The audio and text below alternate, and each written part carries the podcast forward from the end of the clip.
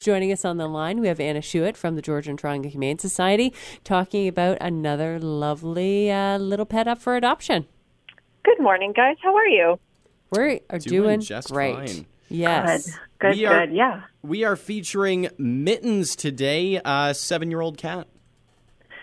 Mittens is a sweetheart. Um, I was in on Tuesday to the shelter, and she would not stop asking for attention. uh, because she was FIV, she was in her own kennel, but she was bopping her head against the cage, trying to get my attention. I opened the, the door, and she was just rubbing herself all over my hand. Oh my gosh, she's a sweetheart, and uh, there's a lot of her to love. oh, you're saying that she has uh, some extra little bits and pieces? Yeah, so um, I don't know about you guys, but uh, I gained uh, a COVID solid, a COVID 10 at least. Yeah. Oh, yeah. Uh, so maybe Mittens, uh, maybe that's her excuse. I'm not sure, but uh, she weighs in at about 15 pounds.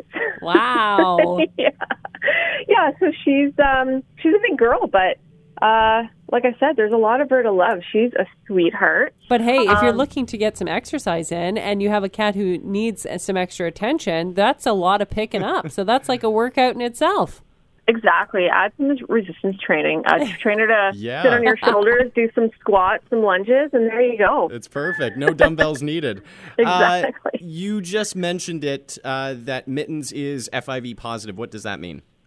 That's right. So FIV positive, um, it doesn't mean much, to be honest, in terms of uh, what her future parents have to do for her. Basically, all they need to do is give her an extra vet visit per year. So that's a small price to pay, in my opinion, for um, all the love she has to give. Absolutely. And what kind of home are we looking for for Mittens? Uh, Mittens, I think, from what I know of her, she gets along with with pretty much everybody. Um, but I mean, you never know, right? Every cat is different. Um, but if she does go to a home with another cat, that cat should also be FIV positive. Right. Okay, that's a, a good thing to uh, to know, especially if we are looking at adding a fur little friend into our home. And so, if we want to adopt Mittens, which you can check her out on our Facebook page, take a look at it for yourself. Just search out 95.1 The Peak FM. Adorable. And and what can we do to actually adopt her if we want to take a look and and bring her home? So if you go to gths.ca onto our adoptions page, you'll see that we have an online application form. You send that in, and then one of our wonderful adoption counselors will give you a call, uh, discuss mittens with you, see if you're a good fit, and then um, you'll arrange a time to pick her up.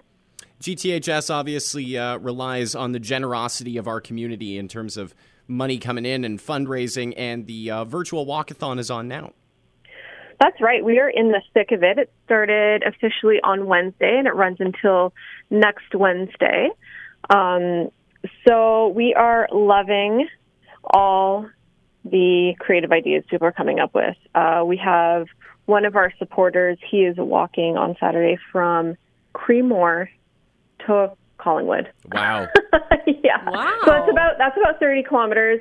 I think he's getting up at about 5:30 in the morning and um, raising a ton of money for us. He's a wonderful, wonderful supporter. And that's why you call it the walkathon your way, because for most people, I'm sure that wouldn't be their way, but it's great that we have those supporters. Anna, once again, if folks want to find out everything going on at the GTHS, or if they want to maybe take a look at Mittens and the other cats up for adoption, where should they go?